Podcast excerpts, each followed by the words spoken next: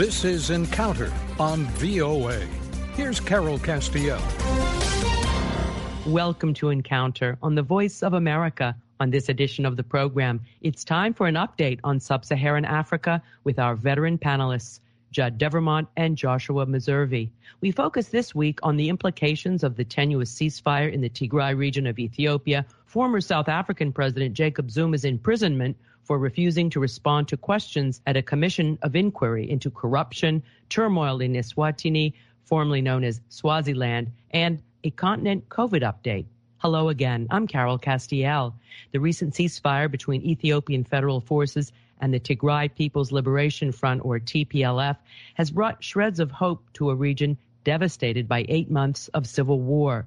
The fighting began when Ethiopian Prime Minister Abiy Ahmed began to crack down on the T P L F and sent forces into Tigray in November twenty twenty. Eritrea also sent forces into the region. Both Ethiopian and Eritrean forces have been accused of engaging in ethnic cleansing and sexual violence. The civil war has created a famine in the region, and the United Nations hopes the ceasefire will give it the opportunity to effectively deliver humanitarian aid, although this has been made more difficult due to Ethiopian federal forces cutting electrical and communication lines and destroying two bridges. The New York Times called the current period in the kingdom of Eswatini, quote, the most explosive civil unrest in its fifty-three years of independence, unquote, following the death of a twenty-five-year-old student in May, supposedly at the hands of police, pro-democracy protests and looting of businesses owned by King Mswati the third have broken out. Government forces have responded with violence and opposition leaders are in hiding. In South Africa, former President Jacob Zuma has been accused of corruption during his time in power.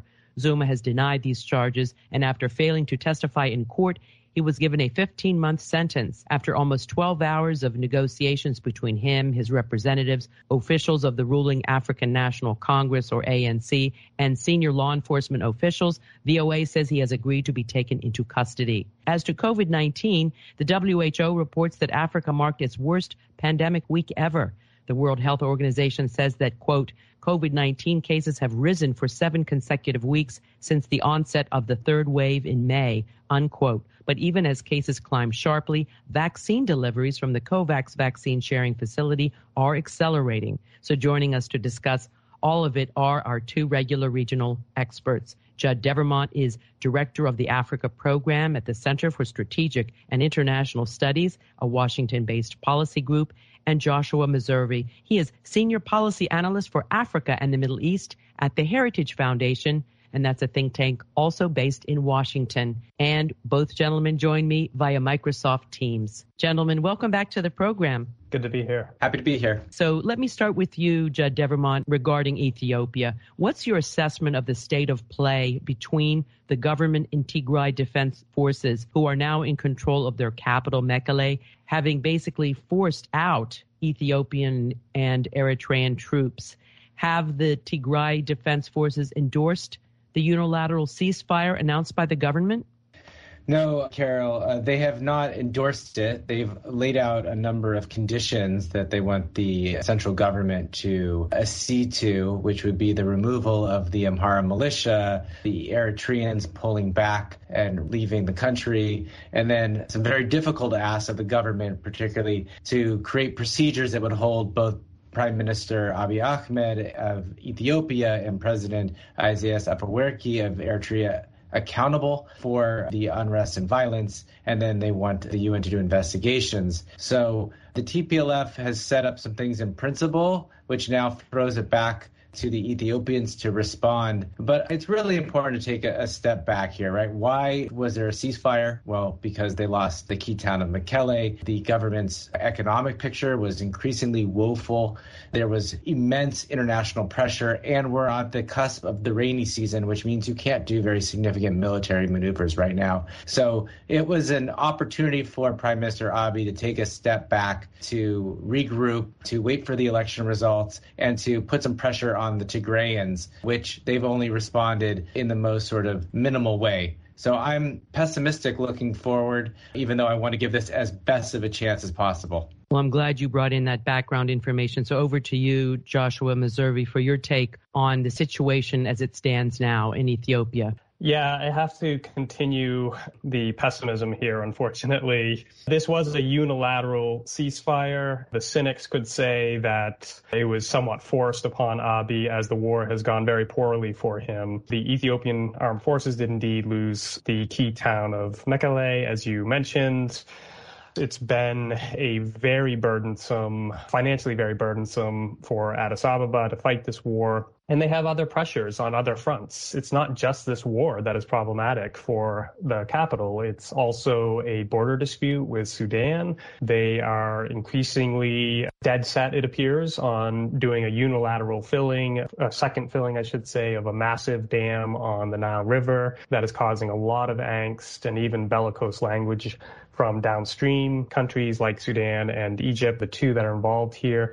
And then you have violence in other parts of the country as well. So Abiy is besieged on all fronts. The Tigray war has gone very poorly indeed. I think Judd is right that this withdrawal, this unilateral ceasefire, is potentially an opportunity for him to regroup. There's concern that the new tactic that they are going to undertake is to try to slowly strangle Tigray, to cut it off from all outside means of support, which they've already had somewhat of that strategy. Some people would argue there's been alarming calls for months now that famine is imminent or has even struck parts of Tigray. Despite government promises, there's not been unhindered humanitarian access. So there's already been some elements of trying to squeeze the Tigray population. There's concern that maybe that will be the true focus of this next stage of the campaign. I tend to think that might be accurate. I think maybe Abiy has realized he cannot win fighting against a guerrilla insurgency in Tigray, and so now he's going to readjust. Well, you both brought out extremely important factors and other very worrying scenarios about the situation in Ethiopia between the government and the Tigray region. Of course, we're getting all kinds of pressure. We're hearing from the United Nations, from the U S ambassador to the U N, Linda Thomas-Greenfield, Judd Devermont saying that she had very harsh words for Abiy Ahmed, condemning the systematic rape of women, the obstruction of humanitarian aid, and of course, the deliberate destruction of U N communications equipment.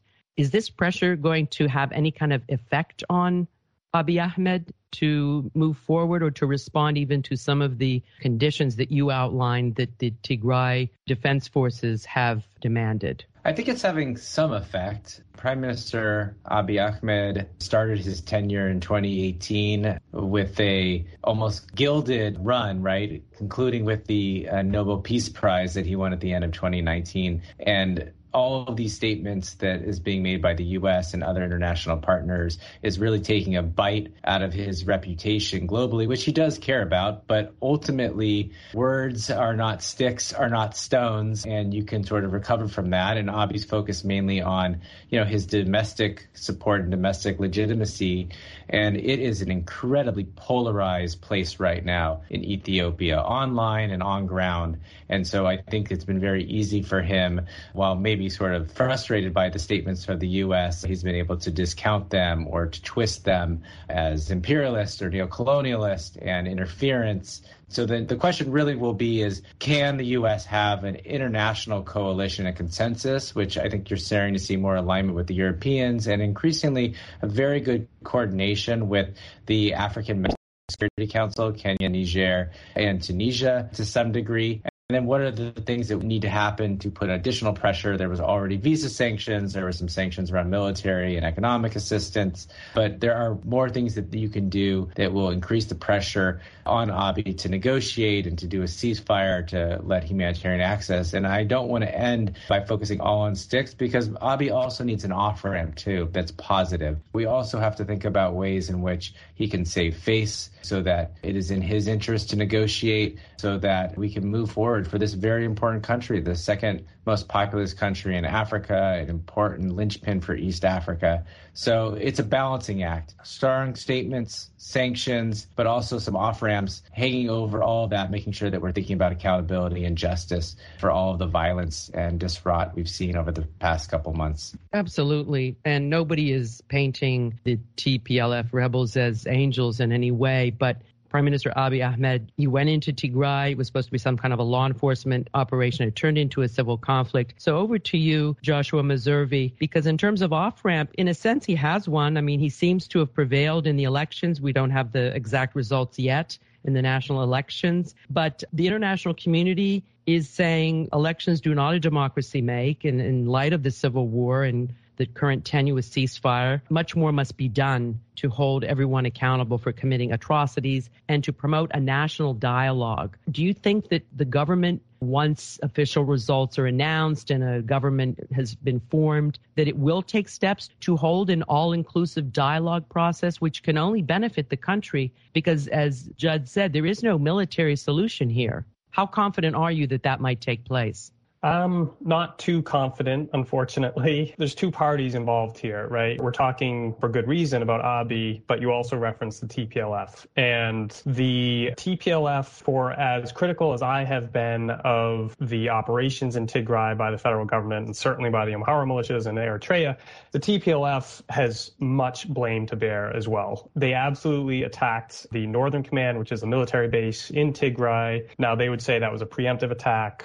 Troops were massed on their borders. That might be true. It's still not a good enough excuse. You're not allowed to do that in any sovereign country. So Abiy was absolutely justified in taking very stern action. The problem is he was not justified in allowing or even ordering or, or whatever happened, all of the atrocities and the absolutely appalling crimes we've seen, which are probably just the tip of the iceberg because it's been very difficult to get information out of this region. So that's all a very long preamble to say you have intransigence on both sides now and probably have had intransigence throughout this, which is actually what led to the conflict. The T P L F has been very unreasonable in its demands, even before the conflict. It also was provocative and was clearly trying to undermine what Abiy was doing. And then Abiy himself has been very intransigent. There's a lot of reasons for that, which make me think that inclusive national dialogue is not feasible, at least right now, because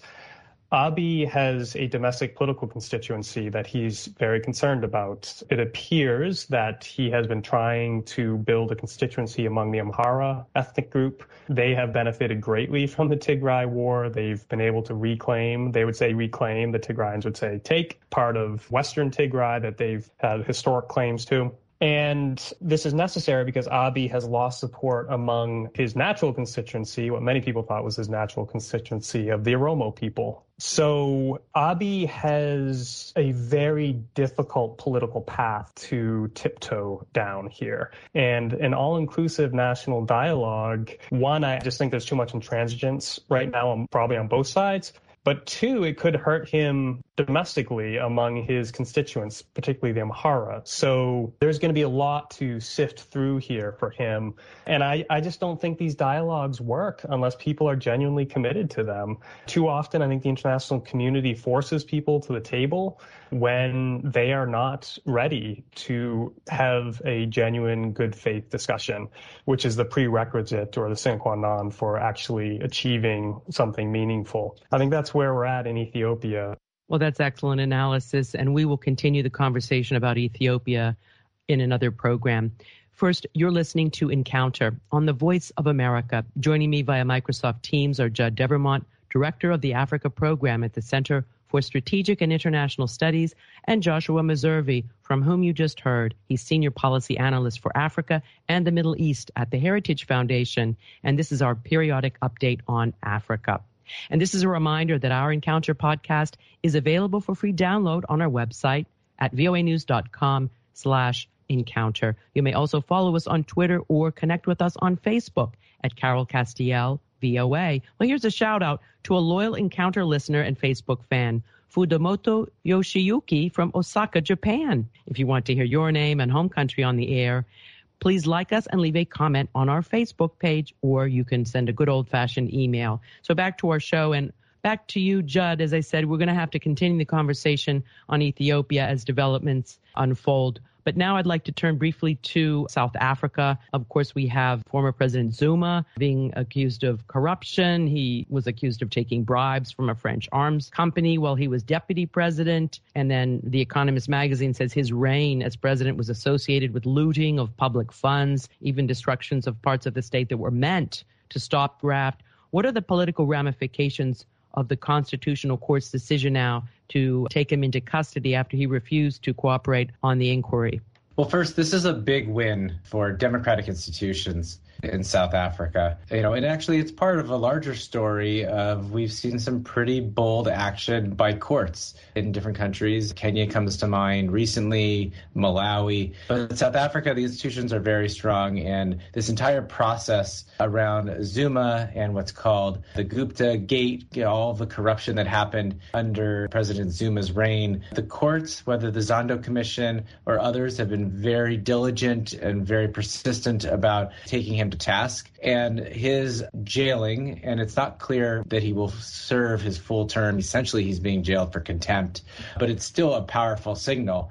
And the broader background is the heart and soul of the A N C. When Ramaphosa, when Cyril Ramaphosa became first the A N C president and then the country's president, you know, he inherited a party half loyal to Zuma and half, let's say, interested in a different direction. Maybe not loyal to Ramaphosa, but looking for a different expression of governance and transparency. And by removing Zuma, it gives him another step towards owning this party or remaking this party. Zuma is still popular. There are several people in this party in the highest ranks that are aligned to Zuma, but his arrest and jailing gives Ramaphosa a very good chance to start this rehabilitation process, which is so necessary for both the A N C, but then obviously for governance, for the economy, for the COVID response in South Africa.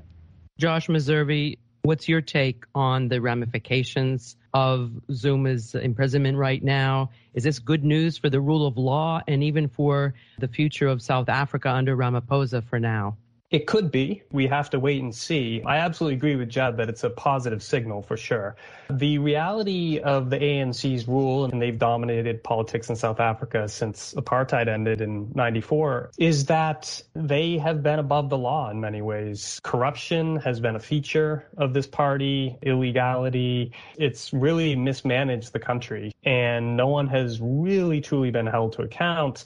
Zuma potentially will be the first, and just the mere fact that he actually is sitting in a jail cell right now, again, we don't know for how long, but that is positive. Now, I will sound one note of caution here in that we've seen anti-corruption campaigns instituted by new rulers and new leaders in various countries that are sometimes just cover for clearing the decks of political opposition.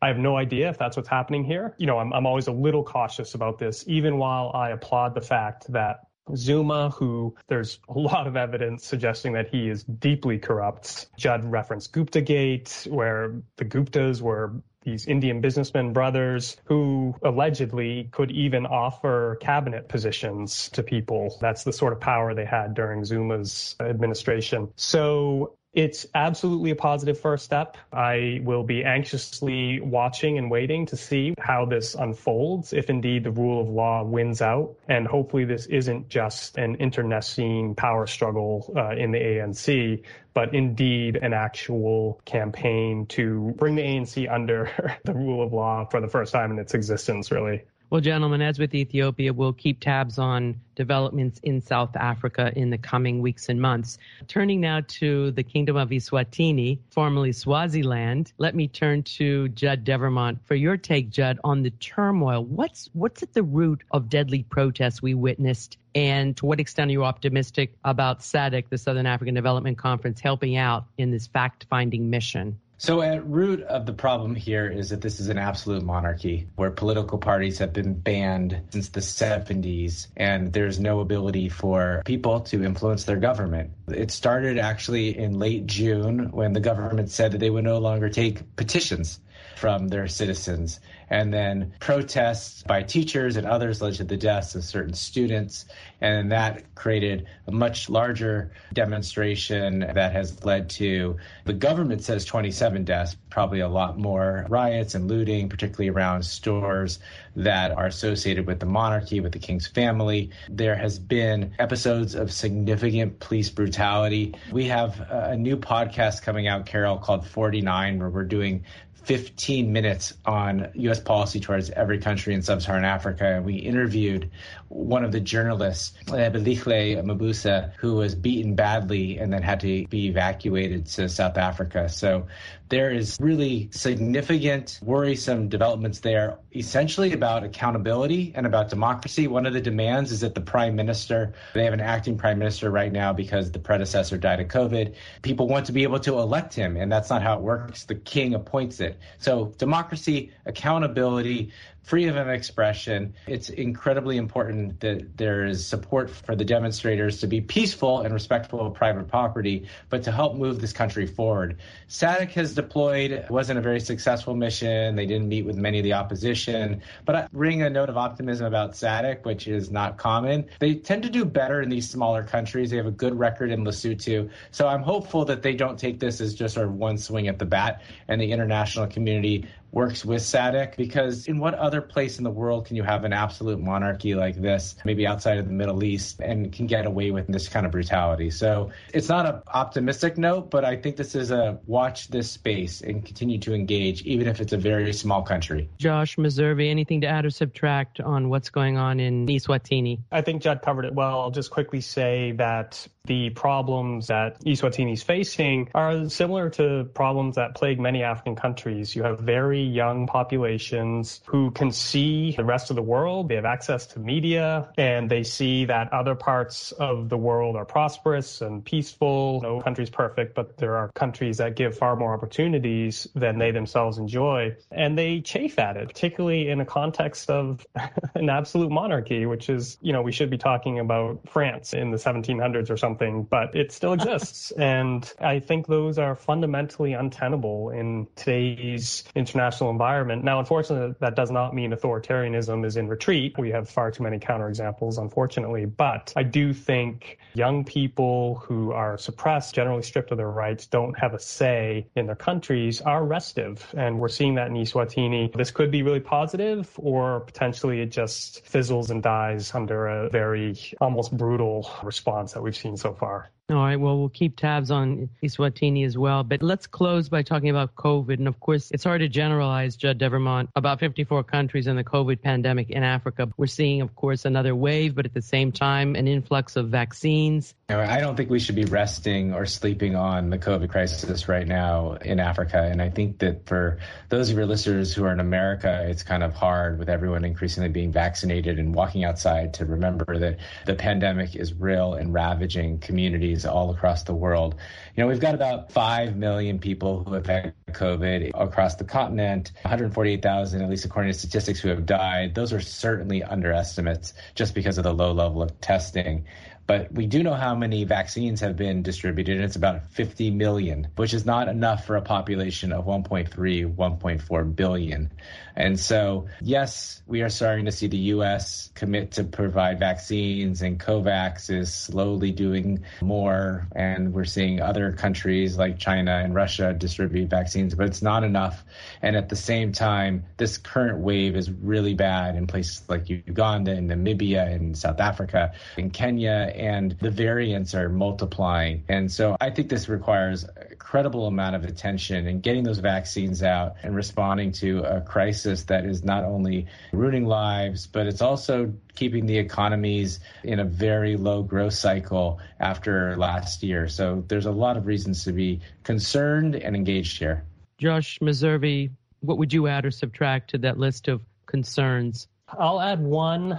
The response to COVID on the continent is sucking up resources for a continent that already struggles with other diseases that are very serious. H I V AIDS, of course, is the best known, but malaria kills many thousands of people all across the continent. And there's others that now the fight against those diseases is hampered. I think this is going to be a difficult ride here. And yes, it'll have the very negative economic effects that Judd mentioned and others. We might see sustained societal unrest. Who knows what the consequences of this could be, but I am concerned about this. Well, gentlemen, on that sobering note, I'm afraid that's all the time we have on this edition of Encounter. I'd like to thank my guest, Judd Devermont, Director of the Africa Program at the Center for Strategic and International Studies, and Joshua Meservey, Senior Policy Analyst for Africa and the Middle East at the Heritage Foundation. Encounter was produced in Washington with technical assistance from Sydney Sherry and Rick Pantaleo. I'm Carol Castiel. Join me again next week for another Encounter on the Voice of America.